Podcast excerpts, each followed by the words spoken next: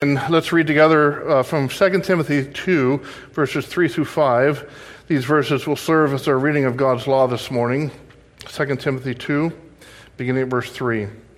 You, therefore, must endure hardship as a good soldier of Jesus Christ. No, no one engaged in warfare entangles himself with the affairs of this life that he may please that he may please him who enlisted him as a soldier.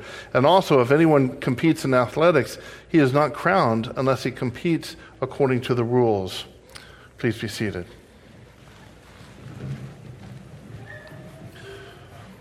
So in verses 3 and 4, uh, the Apostle Paul uses one of his uh, favorite metaphors to describe the Christian life. He describes it as warfare. And he says that the Christian is a, a good soldier of Christ who engages in the war uh, in order to please the Lord who has enlisted him into that war. And so, uh, as Christians, we're supposed to enter the war and we're supposed to fight the, the good fight against sin and evil um, as a soldier. And yet, how often do you take the time to think about the war that you're supposed to be fighting? How often or how well are you implementing the strategy that God has given for fighting this war? Uh, you do know the strategy, right? Uh, every, every army has a strategy. Uh, no soldier just marches out onto the battlefield without uh, knowing and implementing the strategy. To do otherwise would be to, uh, you know, a suicide mission. It would put yourself in a, in a place of harm and open to the enemy's assault. And so, do you know what your strategy is, or do you know what the biblical strategy is for fighting sin? And are you following this strategy? Or are you just wandering around the battlefield? When you come across something that happens to prick your conscience, do you offer up a quick confession and then move on without giving any consideration to the larger strategy? Understand, brothers and sisters, that you will uh, never drift or coast to victory over sin. You will never drift or coast to victory over sin. You will um, you will never just happen to win your battle against sin. You need a biblical strategy, which is to say, you need to have a plan for fighting the sin in your life. You need to read in the scriptures what God says about this strategy, and then you need to implement that strategy. And so let me give you a seven step strategy that's derived from the scriptures. Step number one is to identify sin. And for this, you need to read and study the Word of God because the Lord is the one who defines what sin is. Uh, we can't go by what society tells us. We can't go by what the scientific community tells us. We can't go by what the laws of the land are. We need to identify sin by what God tells us. And this is important because if we don't identify sin, then we won't be fighting against sin. If you don't identify the sin in your life, then you're not going to be fighting against sin. Step number two is to assess your life. Um, having identified what sin is, you now need to assess where sin is manifest in your life. Is sin manifest on your tongue?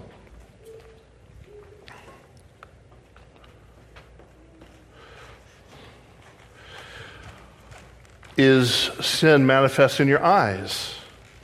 Is sin manifest uh, in what you're doing with your hands? Is, are your feet quick to, to run towards sin? Are your ears itching to listen to sin? Uh, when you regularly and thoroughly assess your life um, for sin, you'll sometimes discover that sin, um, the sins that you've just become aware of, the, the sins that you just saw pop into your, your field of view have actually been functioning in your life for a very long time. You'll discover that some of the habits and, and in, indeed even aspects of your lifestyle have been built around these, these various sins. Step number three of the strategy is to feel the weight of your sin. This might seem counterintuitive to some because uh, we've been told by our therapy culture that you, uh, we should never feel bad or guilty or ashamed, that these are negative emotions and we need to reject them. But the scriptures tell us that grieving our sin is, a, is, is necessary for fighting our sin.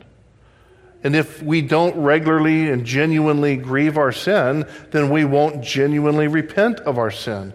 If we don't see sin as God sees it, then we won't wrestle against it as we should. So ask yourself do I recognize my sin that is contrary to my identity in Christ?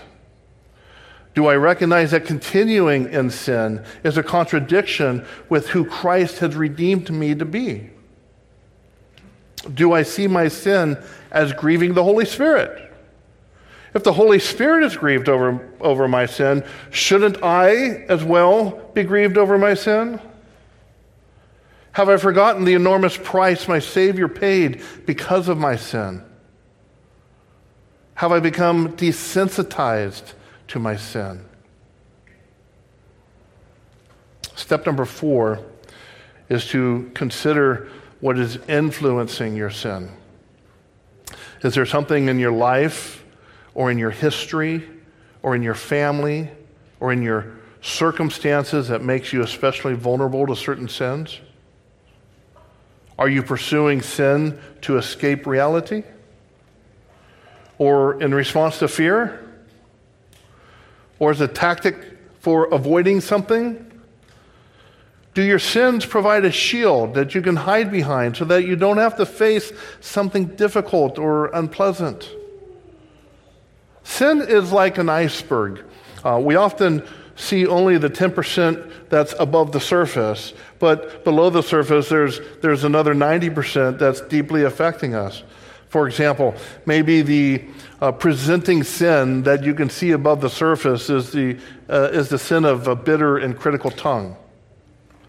But as you consider through prayer and scripture meditation, um, you, you begin to realize that the, the critical tongue comes from an envious heart that's discontent with the provisions God has made. And so rather than learning contentment with what you have, uh, you critique other people. And this is a, a, a sinfully therapeutic response um, to our envious and discontent, discontent hearts because if we can convince ourselves that, that other people's lives are messed up, then we won't feel so bad about our own lives being messed up. That's the, the, the connection. And, and it's only through considering what is influencing our sins that we can begin to make those connections and we can be, begin to see the iceberg below the surface of the water. When you properly consider what's influencing your sin, then you'll be able to repent of the entire iceberg. The 10% that's easy to see, and the 90% that's not so easy to see. Step number five is to take appropriate action against your sin. Jesus said that if your eye causes you to sin, then gouge it out. If your hand causes you to sin, then cut it off. In other words, become aggressive and taking appropriate action to break the patterns of sin in your life. If your smartphone is a gateway to sin, then get a dumb phone. If discontentment is something you struggle with, then cut out social media. If being tired reduces your resistance to sin, then go to bed on time. Get proper sleep. If isolation is a factor, then reorganize your schedule so that you're around other people during the hours of temptation. If, if these things seem too radical to you, if it seems like um, the cost of, of implementing these type of procedures is more than you're willing to pay, then you need to go back to step three and you need to spend more time feeling the weight of your sin and contemplating the cost that Jesus paid in order to redeem you of sin. Step number six is to put on the righteous counterpart to your sin. Up to this point, the strategy has been identifying sin and then putting it off. That's good, but it's only part of the strategy. Too many Christians stop at putting off their sin and they don't proceed with putting on righteousness. The successful strategy for fighting sin requires putting off as well as putting on. You put off sin and you put on obedience. You put off the old man, you put on the new man. You put off lying and you put on truth telling. You put off thievery and you put on working with your hands so that you have something to provide not only for yourself but to give to others.